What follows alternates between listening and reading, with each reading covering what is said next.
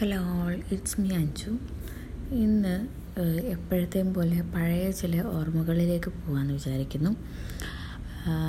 നിങ്ങൾ നാടോടികളൊക്കെ കണ്ടിട്ടില്ലേ? ചിലപ്പം റോഡിന്റെ സൈഡിലൊക്കെ ടെന്റൊക്കെ കെട്ടി താമസിക്കും. അങ്ങനെയുള്ള ആൾക്കാരുണ്ടാവും. എല്ലാതരം പ്രായത്തിലുള്ള ആൾക്കാരും ഉണ്ടാവും. അവർ ഒന്നിച്ച് താമസിക്കുന്നതൊക്കെ നമുക്ക് കാണാം. ഭക്ഷണമൊക്കെ അവർ തന്നെ ഉണ്ടാക്കി. താമസിക്കാം പണ്ട് ഈ ഈ സ്റ്റേജിൽ പരിപാടി ചെറിയ സ്റ്റേജൊക്കെ കെട്ടി പരിപാടികളൊക്കെ അവതരിപ്പിക്കുന്ന ഒരു ഗ്രൂപ്പ്.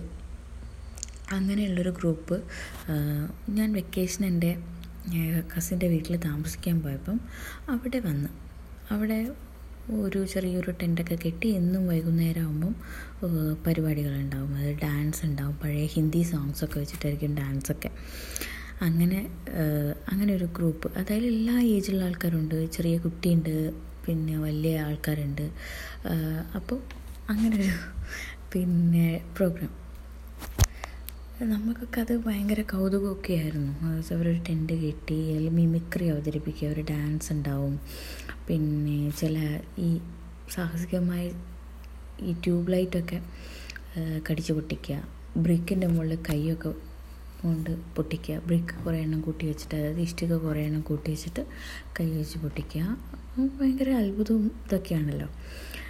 ചെറിയൊരു ടിക്കറ്റ് ഒരു രൂപ രണ്ട് രൂപ പോലത്തെ ചെറിയൊരു ടിക്കറ്റിനൊക്കെയാണ് അവർ വാങ്ങുക.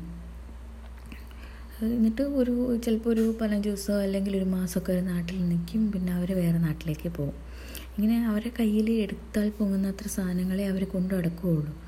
അങ്ങനെ പക്ഷേ എനിക്കന്ന് എന്റെ ഒരു അത്ഭുതം കൊണ്ടാണോ എന്താണെന്നറിയില്ല എനിക്ക് ഭയങ്കര ആഗ്രഹമായിരുന്നു ഇവരുടെ കൂടെ പോയാലോ. ഇവർ ഇവരുടെ ഈ ജീവിതം കണ്ടിട്ട് ഭയങ്കര ഫ്രീ ആയിട്ട് അന്നന്ന് ഉണ്ടാക്കണം. പൈസയും ഭക്ഷണവും കഴിച്ച് ജീവിക്കണേ.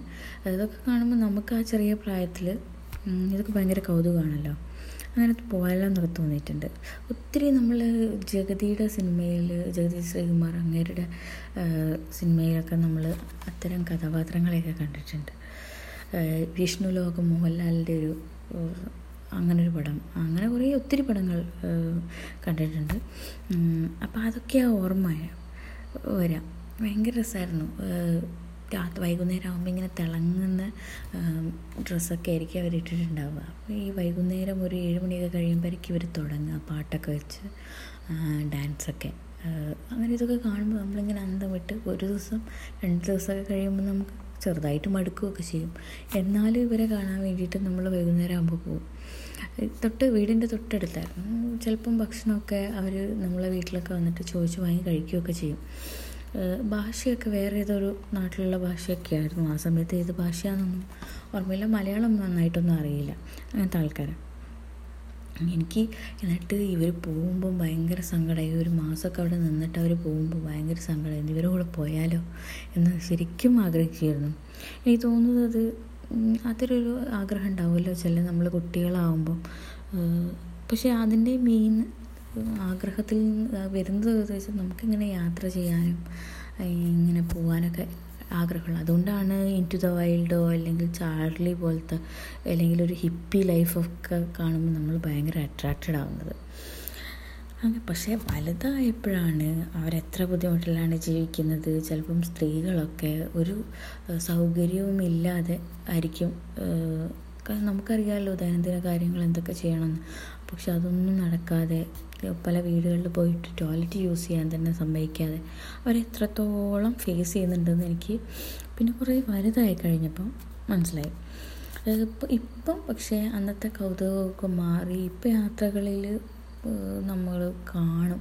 ദൂരെ ഇങ്ങനെ കാണാം ഒരു ടെന്റൊക്കെ കെട്ടി താമസിക്കുന്നതും അങ്ങനെയൊക്കെ. പക്ഷേ നമ്മളെന്താ പറയുക നമ്മൾ കണ്ടില്ല കേട്ടില്ല എന്നുള്ള രീതിയിൽ നമ്മളങ്ങ് പോവും. പണ്ട് എനിക്ക് ഇപ്പോഴേക്കുമ്പോഴാണ് കാരണം പണ്ട് എന്നെ അത്രയും അട്രാക്റ്റ് ചെയ്തിരുന്ന ജീവിതമാണ്. ഇവരെന്തോ വലിയ യാത്രകൾ ചെയ്യുന്നത് കണ്ടിട്ടാണ് മെയിൻ പിന്നെ പക്ഷേ ഇവർ ജീവിതം ഭയങ്കര ബുദ്ധിമുട്ടാണ് എന്നുള്ള കാര്യമൊക്കെ അത് പിന്നീട് വലുതായപ്പോഴാണ് എനിക്ക് മനസ്സിലായത്. ഇപ്പോൾ പക്ഷേ ഇപ്പം എനിക്ക് വളരെ സങ്കടം തോന്നുന്നൊരു കാര്യം എന്ന് വെച്ചാൽ ഈ ഇപ്പം എല്ലാം മാറി എന്റർടൈൻമെന്റ് രീതികളും മാറി. കുറച്ച് വർഷം മുമ്പ് ഒരു പത്ത് വർഷം മുമ്പ് എന്റെ വീടിന്റെ അടുത്ത് ഇതേപോലെ സർക്കസ് വന്നിരുന്നു. പണ്ടൊക്കെ ചെറുപ്പത്തിൽ ചെറുപ്പത്തിലെന്ന് പറഞ്ഞാൽ സർക്കസൊക്കെ നമ്മൾ ഈ മരണക്കിണർ സർക്കസ് അതിൽ ക്ലൗണൊക്കെ അതൊക്കെ കാണാൻ ഭയങ്കര ഇഷ്ടമായിരുന്നു. നമ്മൾ എവിടെയാണ് നടക്കുന്നത് അവിടെ തേടിപ്പോയി കാണുമായിരുന്നു. പക്ഷേ ഈ നമ്മളുടെ രീതികളും സ്മാർട്ട് ഫോണും ടി വിയും കാര്യങ്ങളൊക്കെ വന്നപ്പോൾ നമുക്ക് ഇത്തരം എന്റർടൈൻമെന്റ് ഉപാധികളൊക്കെ നമ്മൾ മറന്നു തുടങ്ങി. ശരിക്കും ഞങ്ങൾ വീടിന്റെ അടുത്തത് വന്നപ്പം ഒത്തിരി ഓർമ്മകൾ എല്ലാവർക്കും ഉണ്ട്. പക്ഷേ ഒരു ഒരു ദിവസം പോയി പോവും എല്ലാവരും ആദ്യത്തെ ഒരു ദിവസം. പിന്നെ ഇത് റിപ്പീറ്റഡ് സംഭവം ആയതുകൊണ്ട് തന്നെ ആളില്ലാതാവും. പിന്നെ അവർ മൃഗങ്ങളാണെങ്കിലും കൊണ്ട് നടക്കുന്ന ആൾക്കാരുണ്ടാവും. പിന്നെ അതേപോലെ ഈ ഇതിൽ കളിക്കുന്ന ആൾക്കാരുണ്ടാവും. ഇവരെയൊക്കെ കാണാനുള്ളൊരു പഴയ ഓർമ്മയൊക്കെ കൊണ്ട് കാണാനുള്ളൊരു ഇഷ്ടം കൊണ്ട് ഒരു ദിവസം പോയാലായി. പിന്നീട് പക്ഷേ അവരോട് സംസാരിച്ചപ്പോൾ ഒക്കെ എനിക്ക് മനസ്സിലായതെന്ന് വെച്ച് കഴിഞ്ഞാൽ അവർക്ക് ഭക്ഷണം കഴിക്കാനുള്ള ഒരു പൈസ പോലും ഈ ഇപ്പോഴത്തെ ഈ കളികൾ കൊണ്ടൊന്നും കിട്ടുന്നില്ല. ഇപ്പം കൊറോണയൊക്കെ വന്നു കഴിഞ്ഞപ്പോൾ പിന്നെ ഒന്നുമില്ല. അവരൊക്കെ ഇങ്ങനെ ജീവിക്കുന്നൊന്നുമില്ല. എത്ത- എല്ലാത്തരം ആൾക്കാരും മുതൽമുട്ടലായി ഇത്തരം കുറേ ജോലികൾ ചെയ്തിരുന്നവർ അവർക്ക് അവർക്കൊന്നും ഇല്ലാതായി. അതൊക്കെ നമുക്ക് അറിയാവുന്ന കാര്യമാണ്. എന്നാൽ പോലും ഇങ്ങനെ ആലോചിക്കുമ്പോൾ നമ്മളെ ചെറുപ്പത്തിൽ നമ്മളെ ജീവിതം കളർഫുൾ ആക്കിയിരുന്ന ഒത്തിരി കാര്യങ്ങളുണ്ടായിരുന്നു. സർക്കസ് പോലത്തത്. ഇത്തരം നാടോടികൾ വന്ന് പിന്നെ പരിപാടി അവതരിപ്പിക്കുന്നത്. ഇത്തരം പല കാര്യങ്ങളും ഉണ്ടായിരുന്നു പണ്ട്. പണ്ട് എന്ന് പറഞ്ഞാൽ നമ്മൾ ചെറുപ്പത്തിൽ പക്ഷെ ഇപ്പോഴത്തെ കുട്ടികളുടെ അവസ്ഥ തന്നെ അവർ കുറച്ച് കാർട്ടൂണുകളിൽ കുറേ മൃഗങ്ങളെ കാണുന്നു. അല്ലെങ്കിൽ പിന്നെ ഡാൻസ് കാണുന്നു. ടി വിയിൽ കുറേ ഒത്തിരി പാട്ടും ഡാൻസൊക്കെ കാണുന്നു. ഇത് തന്നെയുള്ളൂ അപ്പോൾ ഇന്നത്തേക്ക് ഇത്രയേ ഉള്ളൂ. Thank you.